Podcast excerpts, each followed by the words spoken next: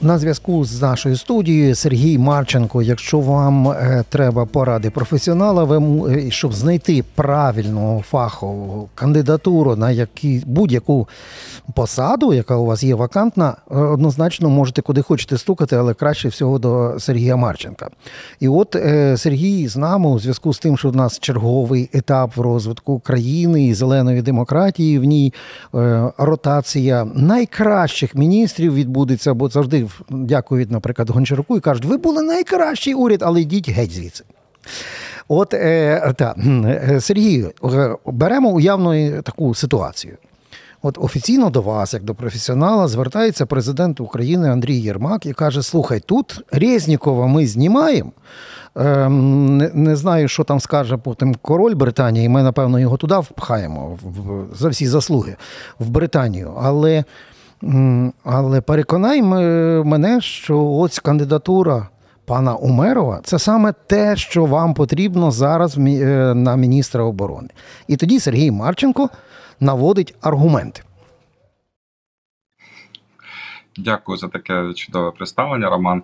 Ну, дивись, мені дуже тяжко уявити собі, що до мене звертаються е, президент чи прем'єр-міністр, тому що зазвичай урядовці не звертаються до професіоналів, коли вони формують свої штати. Жоден із заступників міністра оборони, які зараз е, сидять, е, хтось там під слідством, хтось іще, де вони не були е, знайдені рекрутерами професійними, і е, вони не були обрані на якихось конкурсах. Е, На жаль, зараз більше все-таки людей наймають за своїми якимись особистими е, зв'язками, за якимись особистими знайомствами. Якщо говорити про того самого Резнікова, то, на мою думку, він е, не самий великий е, поганець в цій схемі, тому що насправді якби багатьма процесами керували люди, яких Резніков не наймав, і на яких Резніков мав дуже мало впливу в Міністерстві оборони. Ну, я розумію, тут е, Сергій говорить про неправильний підхід і вибудовування політико е, доцільних шляхів підбору кадрів, а також е, залишення тих, хто, як то кажуть, хто на схематозах, а хто дуже вірно служить. Тобто тут про служіння. А я запитував про професійні якості. Серед кандидатів є і поданий вже Умеров, голова фонду держмайна. Я просто оцініть його, власне, як, наприклад, рекрутер, який саме цю кандидатуру мусив представляти. Що би ви назвали сильними або слабкими сторонами цієї кандидатури на пост міністра оборони? Ну, Роман, дивіться, тут така ситуація, що я сам особисто Умерова не знаю, і мені тяжко його прямо таки професійно якось представляти. Я можу користуватися тими даними, які я маю з якихось відкритих джерел. Ну так, відкриті джерела. Те, що я знаю з відкритих джерел про пана Умерова, це те, що у пана Умерова є успіхи на останньому місці роботи. Пан Умеров керував е- фондом держмайна, і за відгуками дуже багатьох людей, яких я поважаю, у нього були хороші результати. Тобто говорять про те, що він активно е, виставляв на торги і позбувався так званих збиткових підприємств. А ми ж люди мудрі, ми розуміємо, що таке збиткове державне підприємство. Збиткове державне підприємство це коли воно е, продає фірмам-прокладкам е, свою продукцію дешево. Потім в нього з'являються збитки, які покриває держава з державного бюджету. А прибутки з фірм прокладок ділять керівники державних підприємств тими, хто їх політично прикриває. Так от е, Умеров зменшував кількість збиткових державних підприємств. Таким чином він зменшував базу для корупції, політичної корупції, базу для тих е, назначенців, так так званих на пости державних керівників державних підприємств. Е, Крім того, що він був ефективний на минулому місці роботи, я б е, звернув увагу на те, що це було це була дуже велика структура. Тобто, очевидно, він має досвід роботи в масштабних структурах, які співставні за своїм масштабом з Міністерством оборони України. Тобто, це плюси однозначно. Ще один однозначний плюс пана Умерова е, в тому, що він має суттєву політичну вагу. Він, якщо я не помиляюся, був і депутатом, і він є один з лідером, одним з лідерів е, кримсько-татарського народу. І за ним, за ним стоять е, політичні сили, які значно роблять його більш самостійною фігурою, ніж був пан Резніков. Бо Угу. пан Резніков е, був хорошою людиною, але він був, як би знаєте, міністр трошки без портфеля. Він багато усміхався, він малював на серветках літачки, він е, дуже багато давав різних інтерв'ю. Його дуже любили і журналісти, і зараз багато хто людей його дуже любить.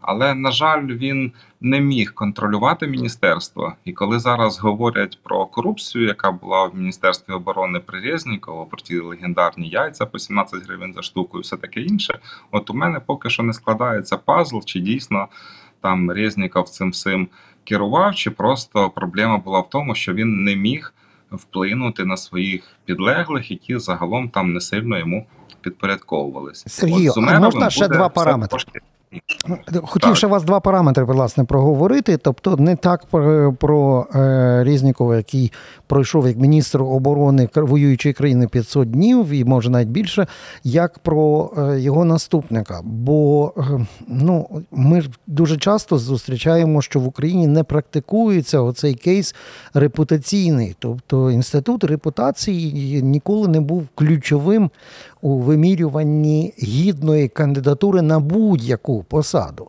В цьому випадку, в як би ми не хотіли, як то кажуть, е, негативу на навіть через відкриті е, джерела, ми не можемо хоча б якісь е, одне відро, два відра так, компромату і негативу назбирати. І от мене професійне перше питання. Знаючи, що фонд держмайна це місце, де завжди будь-хто приходить, закінчує Чечетовим, кримінальними справами і крадіжками, бо фонд держмайна це завжди про корупцію, причому таку нахабну і на державному рівні. То чому, на вашу думку, пану Умерову не вдалося назбирати собі негативної репутації на цій посаді? Це тому, що він такий талановитий, чи є якісь інші причини?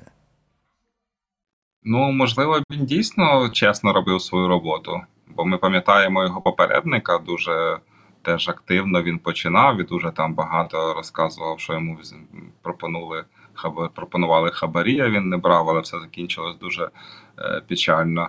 Е, Якщо, до речі, ви дуже правильно сказали про те, що посада голови фонду держмайна, вона дуже така, скажімо чесно, конфліктна, і там може бути дуже багато різних скандалів. А от Умерову вдалося без цих скандалів. Тому, якби в мене, як у професійного рекрутера, є знову ж таки така фішечка, що якщо на попередньому місці роботи він скандалів уникнув, то є великі шанси, що він зможе уникнути скандалів і на посаді міністра оборони. Тому я загалом вітаю це призначення. Отже, маємо в, е, е, призначення, в якому принаймні кейс репутаційний враховано. Як це зробити системою, щоб це було не за принципом, як було свого часу. Знаєте, ми в одному дворі на зайчику каталися без сідла, тому давай ти будеш головою СБУ. Та? От е, ми бачили такий підхід кадровий раніше. Як зробити от такий кейс з Умеровим, щоб це стало стандартом, обов'язковим стандартом для призначень кадрових, в тому числі на політичні посади, бо міністр фігура політична. Е, Романе, тут я думаю, не треба вигадувати якісь велосипеди. Ще буквально кілька років тому в Україні широко практикувалися конкурси на державні посади.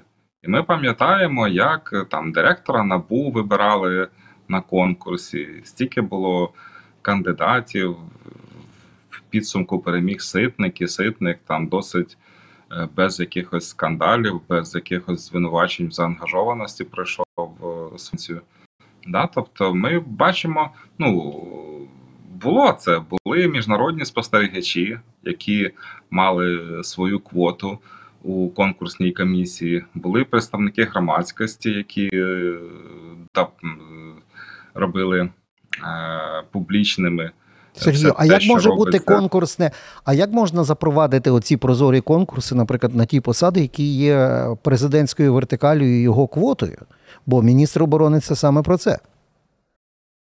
Ну, слухайте, ну якось ж раніше це робили. Я не юрист, мені складно сказати, як це провести юридично, але ж раніше теж е, призначали були конкурси на посади, які раніше колись хтось їх просто призначав своїм наказом. Тобто, мабуть, немає нічого неможливого, коли хочеш щось зробити. Наприклад, коли хочеш відкрити реєстри е, майнові державних чиновників, їх можна не розказувати там два роки, що їх треба відкрити, можна просто взяти і відкрити. Тобто, так само можна Мгм. просто взяти і е, запровадити ці конкурси, щоб все було прозоро, щоб суспільство розуміло, хто цей кандидат, чи є в нього якісь е, комерційні шлейфи, щоб була якась рада доброчесності, щоб е, рада доброч... ну, щоб був громадський контроль. Е, Бо знаєте, е, якби репута... от ви правильно сказали про інститут репутації, який в Україні має значення. От зараз багато людей, які повиїжджали з України, от, принаймні я бачив е, інтерв'ю однієї е, людини, яка мала в Києві маркетингову агенцію, а в Великій Британії вона не може влаштуватися по спеціальності. І Бо? вона пише: От я не можу, хоча я професіоналка. А там це не працює, бо Британія це країна, де дуже люблять рекомендації. І для того, щоб її взяли на роботу, їй треба рекомендації від британських роботодавців, від когось, кому будуть довіряти ті роботодавці, що беруть її на роботу. А в Україні, на жаль, е, от останній кейс е, Ростислав Шурма, заступник е, голови президентського офісу, його брат продавав електроенергію е, кацапам на окупованих територіях і отримав 320 мільйонів гривень з українського бюджету за це. Ну, щодо і репутації, нічого тут ще працює, Так. і репутація Сергій, йому не тисне. Тут щодо репутації можна ще й навіть і тата згадати, бо як каже Допа і Гепа, ще той Я вже про тата навіть не говорю, що тато це там соратник Медведчука, там кращий друг, там теж вони там по цим по закарпатським своїм темам, коротше, СДПУО ще колишнє. Я вже про тата навіть не говорю. Я зараз говорю про те, що є зараз. Да? Тобто, тому Свіжий ці корупційний репутаційні втрати скандал. це, дуже, це дуже. Неприємно, і дуже хотілося б, щоб в Україні все-таки на репутацію звертали Мгм. увагу. І отут, до речі, от той самий пан Умеров вигідно виділяється тим, що в нього зараз дійсно хороша репутація. Я дуже хотів би, щоб він не псував її на посаді міністра оборони, щоб він був ефективний і щоб е, ми виграли цю війну, в тому числі е, з допомогою Міністерства оборони. Бо Міністерство оборони це дуже важлива інституція під час війни. Пане Омеров, ви як кандидат маєте позитивну рекомендацію від професіонала рекрутера е, Сергія Марченка, якому ми подякували е, за професійні акценти при таких от кадрово-політичних рішеннях. Дякуємо Сергію, а вам дякуємо за увагу.